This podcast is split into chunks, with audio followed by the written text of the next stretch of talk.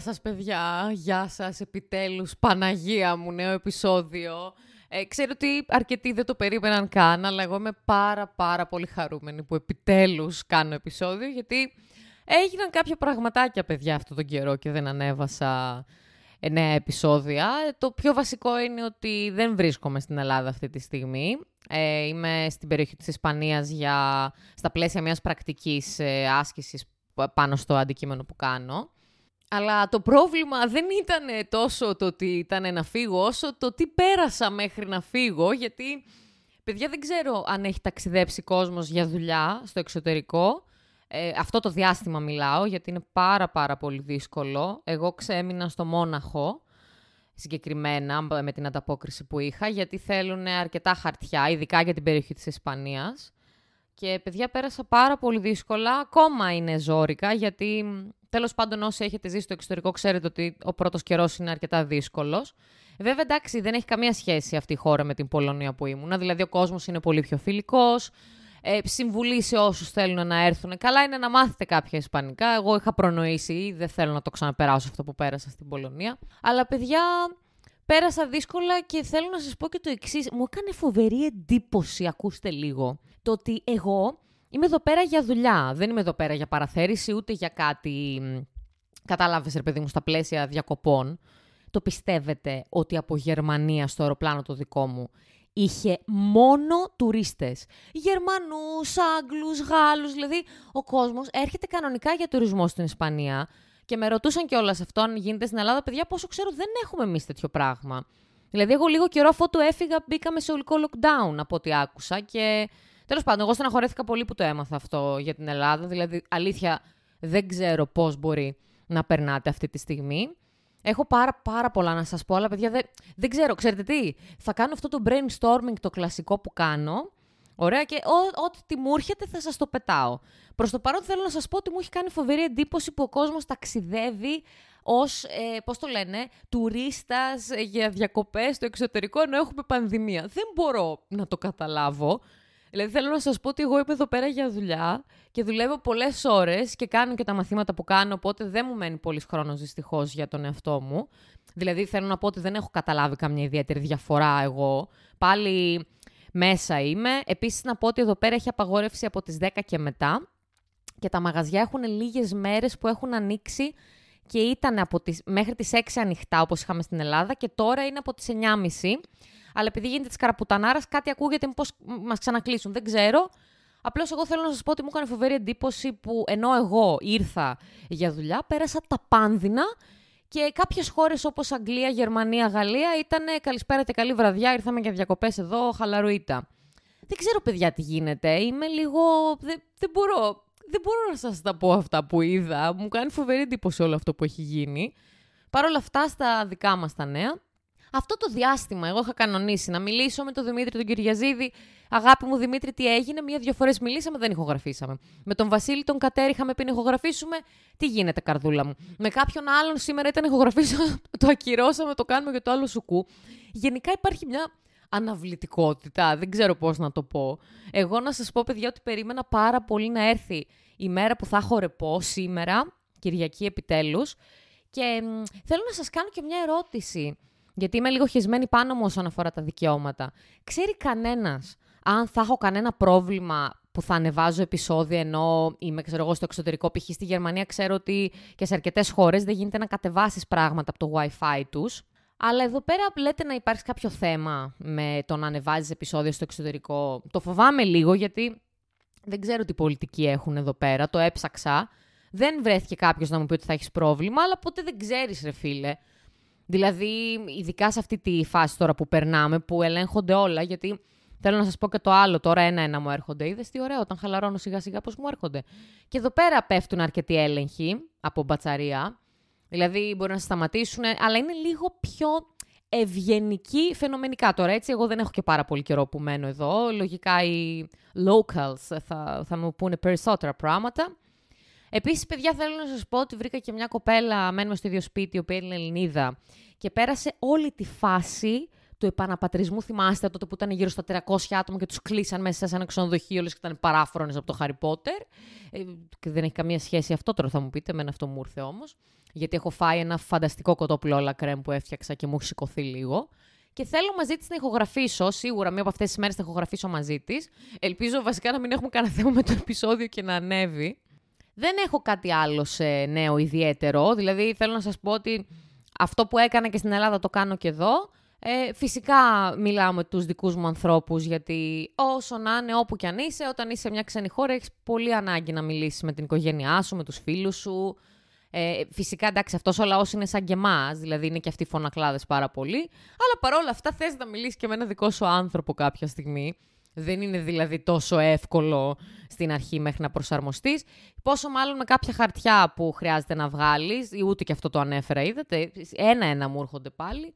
Θέλει η αντίστοιχη ταυτότητα κατοίκου, εν πάση περιπτώσει είτε να είσαι προσωρινός είτε μόνιμος κάτοικος, θέλει να περάσεις από μια διαδικασία να βγάλεις, η οποία είναι λίγο χρονοβόρα, τουλάχιστον τώρα που είμαι εγώ, δεν ξέρω, μπορεί ας πούμε τα προηγούμενα χρόνια κάποιος που να ήρθε εδώ πέρα να μην είχε πρόβλημα, αλλά εγώ περιμένω. Και γενικά είμαι στο ψάξιμο, δηλαδή κάθε φορά που έχω λίγες ώρες κενές, ψάχνω, πέρα από το ότι τρώω και κοιμάμαι σαν βόδι, έτσι, δεν ξέρω αν το ανέφερα αυτό, ψάχνω έναν τρόπο για να βρω τα πιο σωστά χαρτιά, γιατί θέλει τα πάντα να είναι και μεταφρασμένα στα ισπανικά, στα καταλανικά συγκεκριμένα. Αλλά εντάξει μωρέ, δεν ξέρω, θέλω να σας πω ότι... Γιατί τώρα λογικά, εμένα σούμε, όταν το μάθανε κάποιοι φίλοι μου, γιατί γενικά να πω ότι εγώ δεν είμαι άνθρωπος που πολύ ανακοινώνω τι κάνω και πότε θα το κάνω, απλώς τώρα θέλω να σας το πω γιατί για ποιο λόγο να το κρύψω. Δηλαδή εγώ συνήθως στη φάση της διαδικασίας δεν το πολύ λέω κάπου, γιατί έχω πάρα πολλά πράγματα στο μυαλό μου και όταν ο άλλος μου στέλνει τι, πότε, πού, γιατί, αποσυντονίζομαι. Εν τω μεταξύ, παρένθεση, αυτό το παθαίνω, παιδιά, και με πολύ απλά καθημερινά πράγματα στη ζωή. Π.χ. Σήμερα, ας πούμε, μου μιλούσε μια κοπέλα και εγώ κρατούσα, κατέβηκα κάτω στην κουζίνα για να πάρω ένα μπουκάλι, δεν ξέρω, κάτι ήθελα. Και επειδή μου μίλησε, ξέχασα γιατί κατέβηκα στην κουζίνα. Και καθόμουν 2-3 λεπτά σαν ηλίθια και έλεγα για ποιο λόγο τώρα κατέβηκα και τι έγινε. Είχε ανεβάσει και ο Θάνος ο Αυγερινός βιντεάρες, το «Η ζωή είναι musical», πάτε να το δείτε, γαμάει, σχετικά με όλα αυτά. Μαθαίνω επίσης, για να το σοβαρέψω λίγο το πράγμα, Χριστέ μου θα πεθάνω. Επίσης δεν έχω κορονοϊό, ξανά έκανα το τεστ, όσοι θέλει να ταξιδέψετε θέλει PCR τεστ μέχρι 72 ώρες, αλλιώς πήρατε τον πούλο. Τι έλεγα, ναι, σας έλεγα ότι μαθαίνω πολύ άσχημα πράγματα για την Ελλάδα και με τις πορείες και με την αστυνόμευση εντός πάρα πολλών εισαγωγικών. Αυτή την ηλίθια προστασία που υποτίθεται ότι μας προσφέρουν οι μπάτσοι, από τους μπάτσους μάλλον, δεν καταλαβαίνω, δεν μπορώ να βγάλω άκρη. Όσοι πηγαίνετε σε πορείες, παιδιά, να προσέχετε. Εγώ έχω πολλούς φίλους που πηγαίνουν και ανησυχώ κάθε φορά που ξέρω ότι πάνε. Χτες μίλησα με τη φίλη μου τη Βίλη, η οποία πήγε σε μια πορεία που έγινε στο Λευκό Πύργο, άμα θυμάμαι καλά. Τα χαιρετίσματά μου και στη Βίλη, μου λείπεις πολύ, το ξέρεις. Αν και μιλάμε, οπότε είναι σαν να σε έχω κοντά μου. Θα πεθάνω με το άλλα κρέμ, δεν ήταν καθόλου καλή επιλογή τελικά. Πάλι φουσκώνω. Ρε παιδιά, έχετε παρατηρήσει ότι κάθε φορά που κάνω επεισόδιο τρώω σαβόδι. Έχω full ενέργεια και μετά απλά είναι αυτό το πράγμα που τρως, περνάει ένα μισάωρο και μετά θες να κοιμηθείς μέχρι το 2025 που λογικά θα έχουμε ακόμα κορονοϊό, δεν ξέρω.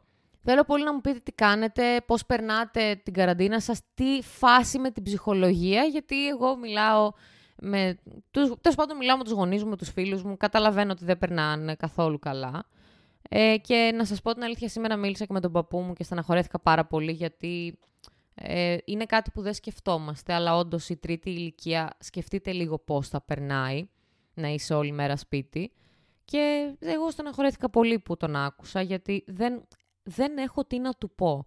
Δηλαδή όταν μου λέει «Δεν είμαι καλά, Κατερίνα, θέλω να βγω έξω, τι να κάνω», εγώ δεν ξέρω τι να του πω. Γιατί τι να του πεις, ας πούμε, «Μπες στο ίντερνετ», δεν ξέρει πώς να μπει στο ίντερνετ, «Θα δει τηλεόραση». Άμα ανοίξετε την τηλεόραση, εγώ δεν παρακολουθώ, δεν έχει τίποτα αξιόλογο για έναν άνθρωπο ο οποίος είναι πάνω από 80 και με εγκέφαλο, γιατί ο παππούς μου είναι από τους ανθρώπους που του κόβει γενικά, δεν είναι ηλίθιος και ούτε έχει αυτές τις ηλίθιες δεξιές απόψεις για την αστυνομία κτλ. Δεν έχεις, ρε φίλε, τι να κάνεις. Και τώρα θα μου πεις και η νέα ηλικία τι περνάει. Ναι, αλλά εμείς τουλάχιστον έχουμε τα social, ρε φίλε. Εγώ σήμερα, να σας πω, αυτή ήταν η μέρα μου σήμερα, στεναχωρέθηκα πάρα πολύ όταν μίλησα μαζί του το πρωί. Δηλαδή από τότε εγώ δεν έχω... Πώς να σας το εξηγήσω. Δεν μπορώ να ηρεμήσω όταν ξέρω ότι ένας πολύ δικός μου άνθρωπος που αγαπάω πάρα πολύ δεν είναι καλά και εγώ δεν μπορώ να τον βοηθήσω. Δηλαδή εμένα αυτό σαν σκέψη με γαμάει. Συν το ότι, δεν ξέρω αν το ανέφερα αυτό πάνω στην ταραχή, έμαθα και για τους σεισμούς που έγιναν στη Λάρισα, στον Τύρναβο βασικά συγκεκριμένα. Ξαναλέω ότι είμαι από Λάρισα, μίλησα με την οικογένειά μου, είναι καλά, αλλά γίνονται και μετασυσμοί, παιδιά, συνέχεια, το πιστεύετε λίγο. Δηλαδή, όσοι είμαστε Λαρισαίοι μπορούμε να αντιληφθούμε το ότι αυτή τη στιγμή είναι μία από τις πολύ περίεργες στιγμές γενικότερα για τη Θεσσαλία. Δηλαδή, είναι δυνατόν κάθε μέρα σχεδόν να γίνεται μετασυσμός 5 κάτι ριχτέρ. Δηλαδή, τώρα να σας πω ότι εγώ έχω θείες μου και ξαδέρφια μου που κοιμούνται στο αυτοκίνητό τους γιατί φοβούνται. Και να μην αναφερθώ καλύτερα σε χωριά που πέσανε κτίρια, γαμηθήκανε σχολεία και κάποιος συγκεκριμένος υποσχέθηκε ότι θα τα ξαναχτίσει. Δεν ξέρω, εγώ ανησυχώ πάρα πολύ. Δεν μπορώ να σας το περιγράψω. Παρ' όλα αυτά ελπίζω να είστε καλά και να προσέχετε όσοι το περάσατε αυτό. Δεν έχω λόγια. Δηλαδή εγώ την ημέρα που έγινε μίλησα με τον μπαμπά μου και επειδή παιδιά εγώ είμαι εδώ που είμαι, δεν το ήξερα. Δηλαδή και δεν έμπαινα και στο ίντερνετ, γενικά δεν μπαίνω πάρα πολύ στο ίντερνετ πέρα από το Messenger και από το WhatsApp για να μιλάω με κάποια άτομα που έχουμε εδώ πέρα. Δεν το ήξερα και γαμήθηκε η ψυχολογία μου για ακόμη μια φορά. Τώρα θα μου πεις και τι να κάνεις, δηλαδή τι να κάνω, σταματήσω το σεισμό, δεν μπορείς να το κάνεις αυτό, αλλά τέλος πάντων δεν μπορώ να σας το εξηγήσω παιδιά, είμαι λίγο κάπως σήμερα από αυτό που έγινε. Δεν ξέρω εσείς τι συμβουλές θα δίνατε σε κάποιον μεγαλύτερο σε ηλικία για να τον κάνετε να αισθανθεί καλύτερα και κάπως να την παλέψει τώρα με την καραντίνα και με προβλήματα υγείας κιόλας που έχει ο παππούς μου αρκετά. Δεν ξέρω, παιδιά. Θέλω πάρα πολύ να ανέβει αυτό το επεισόδιο. Ελπίζω να μην έχω κανένα πρόβλημα με τα δικαιώματα. Please πείτε μου όποιος ξέρει, γιατί αγχώνομαι και μόνο που το ηχογραφώ τώρα. Εύχομαι αλήθεια μέσα από την καρδιά μου να είστε καλά. Να προσέχετε τους εαυτούς σας. Κάντε όση υπομονή μπορείτε, παιδιά. Δεν έχω να πω κάτι άλλο. Δηλαδή και εγώ έχω ξεμείνει από συμβουλές, πραγματικά δεν έχω να πω κάτι άλλο. Και εννοείται να προσέχετε όσοι πηγαίνετε στις πορείες, γιατί μαθαίνω πάρα πολύ άσχημα πράγματα και στεναχωριέμαι φουλ για αυτό το πράγμα που συμβαίνει. Οπότε κάπου εδώ σας αφήνω, παιδιά. Ελπίζω να τα πούμε σύντομα. Θα ήθελα πάρα πολύ να ξαναμιλήσουμε. Στο επόμενο ρεπό σίγουρα θα ηχογραφήσω. Σας φιλώ, τα λέμε και το νου, όπως λέω κάθε φορά.